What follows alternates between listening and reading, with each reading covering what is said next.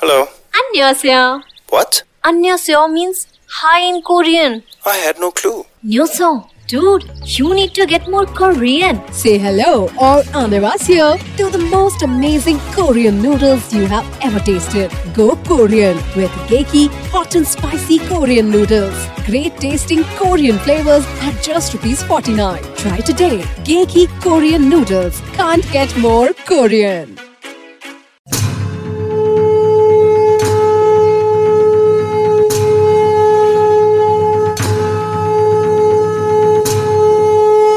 सूत्रधार पर सुनते हैं वेद व्यास की महाभारत।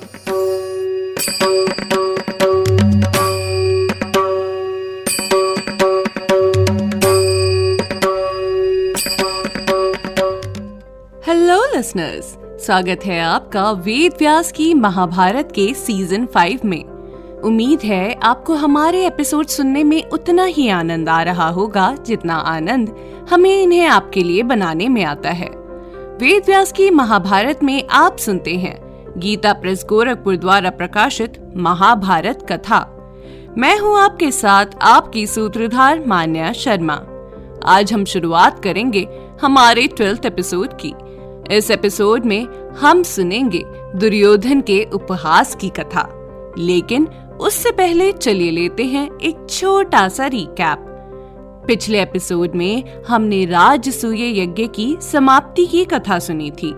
यज्ञ की समाप्ति के बाद भगवान वेद व्यास जी ने एक भविष्यवाणी की और युधिष्ठिर को बताया कि क्षत्रियों के विनाश में वह निमित्त बनेंगे। यह जानकर युधिष्ठिर ने प्राण त्यागने का निश्चय किया। लेकिन भाइयों द्वारा समझाए जाने पर उन्होंने इस विचार को त्यागते हुए यह प्रण लिया कि वे हमेशा सभी के साथ समान बर्ताव करेंगे। और सबकी इच्छाओं को पूरा करेंगे। अब युधिष्ठिर नगर में चले गए हैं और दुर्योधन अपने मामा शकुनी के साथ उसी दिव्य सभा में ठहरा हुआ है। चलिए, अब जानते हैं आगे की कथा। दुर्योधन अपने मामा शकुनी के साथ उस दिव्य सभा का निरीक्षण करने लगा।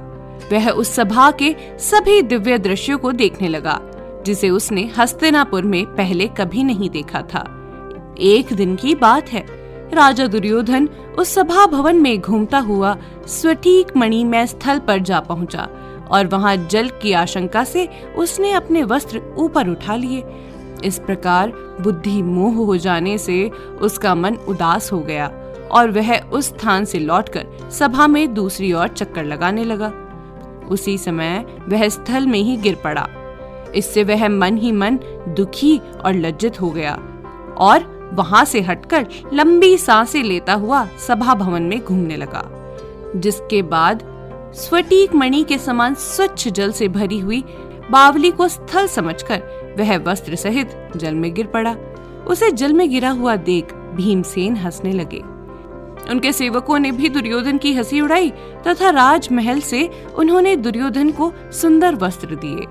दुर्योधन की यह दुर्अवस्था देख, भीमसेन, अर्जुन, नकुल, सहदेव, सभी उस समय ज़ोर ज़ोर से हंसने लगे। दुर्योधन स्वभाव से ही अमृतशील था। इसी कारण वह उनका उपहास सह न सका। वह अपने चेहरे के भाव को छिपाए रखने के लिए उनकी ओर नहीं देख रहा था।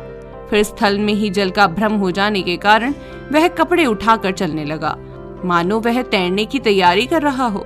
इस प्रकार जब वह ऊपर चढ़ा, तब सब लोग उसकी भ्रांति पर हंसने लगे। उसके बाद दुर्योधन ने मणि का बना हुआ दरवाज़ा देखा, जो वास्तव में बंद था तो भी खुला दिखता था। उसमें प्रवेश करते ही उसका सर टकरा गया, जिससे उसे चक्कर सा आ गया। उसी समय उसे उसी प्रकार का एक और दरवाज़ा मिला, जिसमें स्वटीक मणि के बड़े बड़े किवाड़ लगे हुए थे। वह खुला था। तो भी दुर्योधन ने उसे बंद समझकर उस पर दोनों हाथों से धक्का देना चाहा, किंतु धक्के से वह स्वयं द्वार के बाहर निकलकर गिर पड़ा। आगे जाने पर उसे एक बहुत बड़ा फाटक मिला परंतु पिछले दरवाजों की भांति यहाँ भी कोई अप्रिय घटना न घटित हो जाए इस भय से वह उस दरवाजे के पास से ही लौट आया। इस प्रकार बार बार धोखा खाकर दुर्योधन राजसूय यज्ञ में पांडवों के पास आई हुई अद्भुत स्मृति पर दृष्टि डालकर राजा युधिष्ठिर की आज्ञा ले, अप्रसन्न मन से हस्तिनापुर को चला गया। पांडवों की राज्य लक्ष्मी से संतप्त हो, उसी का चिंतन करते हुए दुर्योधन के मन में पाप पूर्ण विचार का उदय हुआ। यह देखकर कि कुंती के पुत्रों का मन प्रसन्न है। भूमंडल के सब नरेश उनके वश में है, तथा बच्चों से लेकर बूढ़ों तक सारा जगत उनका हितैषी है। उस प्रकार महात्मा पांडवों की महिमा अत्यंत बड़ी हुई देखकर दुर्योधन का रंग फीका पड़ गया था। रास्ते में जाते समय वह तरह तरह के विचारों से चिंतातुर था। वह अकेला ही युधिष्ठिर की अलौकिक सभा, अनुपम लक्ष्मी के विषय में सोच रहा था। वह सब सोचकर दुर्योधन उन्मत्त सा हो रहा था। वहीं शकुनी के बार बार पूछने पर भी उसे कोई उत्तर नहीं दे रहा था। उसे चिंता में डूबा हुआ देख शकुनी ने पूछा, दुर्योधन, तुम्हें क्या दुख है? जिस कारण तुम लंबी लंबी साँसें खींच रहे हो और तुम्हारा रंग भी फीका पड़ गया है? दुर्योधन ने उत्तर देते हुए कहा, मामा जी, मैंने देखा है। अर्जुन के अस्त्रों के प्रताप से जीती हुई यह सारी पृथ्वी युधिष्ठिर के वश में हो गई है।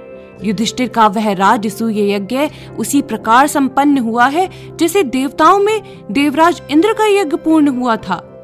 यह सब देखकर मैं दिन रात ईर्षा से भरा, ठीक उसी प्रकार जलता रहता हूँ, जैसे गर्मी में जल सूख जाता है।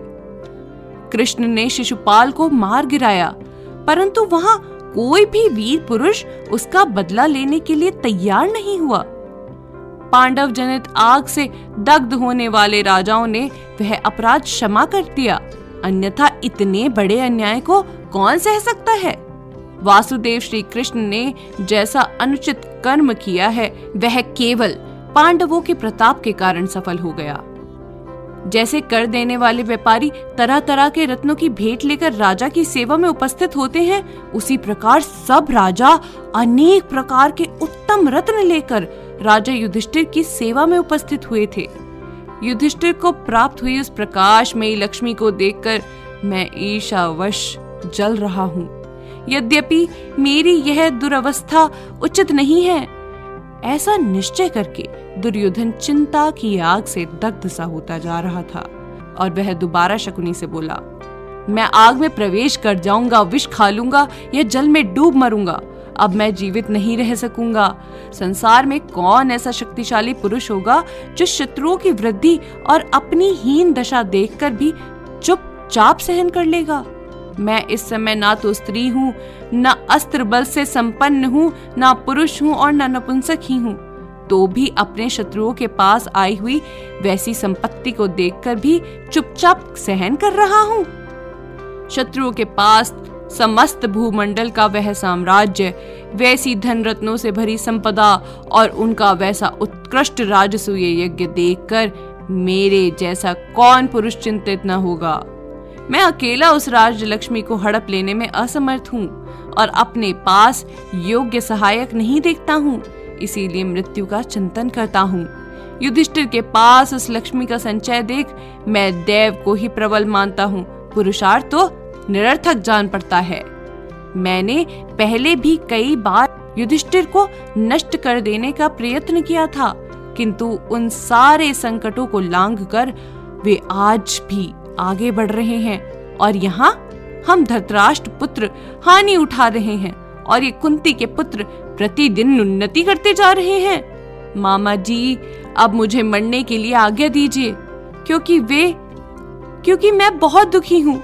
और ईर्षा की आग से जल रहा हूँ। महाराज धृतराष्ट्र को मेरी यह अवस्था बता दीजिएगा। शकुनी बोला, दुर्योधन की बात सुनने के बाद शकुनी ने कहा, दुर्योधन, तुम्हें युधिष्ठिर के प्रति ईर्षा नहीं करनी चाहिए, क्योंकि पांडव सदा अपने भाग्य का ही उपभोग करते आ रहे हैं। तुमने उन्हें वश में लाने के लिए अनेक प्रकार के उपाय किए, परंतु उनके द्वारा तुम उन्हें अपने अधीन न कर सके। तुमने बार बार पांडवों पर कुचक्र चलाए, परंतु वे अपने भाग्य से उन सभी संकटों से छुटकारा पाते गए। उन पाँचों ने पत्नी रूप में द्रौपदी को तथा पुत्रों सहित राजा द्रुपद को संपूर्ण पृथ्वी की प्राप्ति के कारण ही श्री कृष्ण को अपना सहायक बना लिया। श्री कृष्ण को देवता, असुर और मनुष्य मिलकर भी नहीं जीत सकते। उन्हीं के तेज से इन पांडवों की उन्नति हो रही है। धनंजय न गांडीवम अक्षयो च महेशुधि। लब्धान्यस्त्राणि दिव्यानि तोषायित्वा हुताशनम् तेन कार्मुकमुख्येन बाहुर्वीर्येण चात्मनः। कृतावशे महिपालास्तत्र का परिदेवना। अर्जुन ने अग्निदेव को संतुष्ट करके गांडिव धनुष अक्षय, तर्कस और ना जाने कितने ही दिव्यास्त्र प्राप्त कर लिए हैं। उस श्रेष्ठ धनुष के द्वारा और अपनी भुजाओं के बल से पांडवों ने समस्त राजाओं को वश में किया है। इसके लिए शुक की क्या आवश्यकता है? अर्जुन ने मैं दानव को आग में जलने से बचाया और उसी के द्वारा उस सभा का निर्माण कराया। उस मैं के ही कहने पर किंकर नामधारी भयंकर राक्षस गण उस सभा को एक स्थान से दूसरे स्थान पर ले जाते हैं। अब इसके लिए भी शोक संताप क्यों किया जाए तुमने जो अपने को असहाय बताया है, वह झूठ है, क्योंकि तुम्हारे ये सब भाई तुम्हारी आज्ञा के ही अधीन हैं। महान धनुर्धर और पराक्रमी द्रोणाचार्य अपने पुत्र अश्वत्थामा के साथ तुम्हारी सहायता के लिए उधत है सूत पुत्र कर्ण, महारथी कृपाचार्य, भाइयों सहित मैं और राजा भूरी श्रवा इन सब के साथ तुम भी सारी पृथ्वी पर विजय प्राप्त कर सकते हो दुर्योधन ने कहा, मामा जी, यदि तुम्हारी अनुमति हो तो तुम्हारा और इन द्रोण आदि अन्य महारथियों के साथ इन पांडवों को ही युद्ध में जीत लूँ। इनके पराजित हो जाने पर अभी यह सारी पृथ्वी, समस्त भूपाल और वह महान संपन्न सभा भी मेरे अधीन हो जाएगी शकुनी बोला, राजन अर्जुन श्री कृष्ण भीमसेन, युधिष्ठिर नकुल सहदेव और पुत्र सहित द्रुपद इन्हें देवता भी युद्ध में परास्त नहीं कर सकते। ये सब के सब महारथी महान धनुर्धर, अस्त्र विद्या में निपुण, युद्ध में उन्मत्त होकर लड़ने वाले हैं। राजन, मैं वह उपाय जानता हूँ, जिससे युधिष्ठिर स्वयं पराजित हो जाएगा। तुम मेरी बात सुनो और उसका सेवन करो। दुर्योधन ने कहा मामा जी यदि किसी उपाय द्वारा पांडवों को जीता जा सकता है तो वह उपाय मुझे जल्दी बताइए। तो वह उपाय मुझे बताइए। आखिर शकुनी दुर्योधन को कौन सा उपाय बताने वाला है? ये जानने के लिए आपको सुनना होगा हमारा अगला एपिसोड। आज के एपिसोड में बस इतना ही। उम्मीद है आपको हमारा यह एपिसोड पसंद आया होगा। अगर आप इस एपिसोड से रिलेटेड कोई भी सवाल पूछना चाहते हैं तो हमारे social media platform Twitter Facebook Instagram पर हमसे संपर्क कर सकते हैं।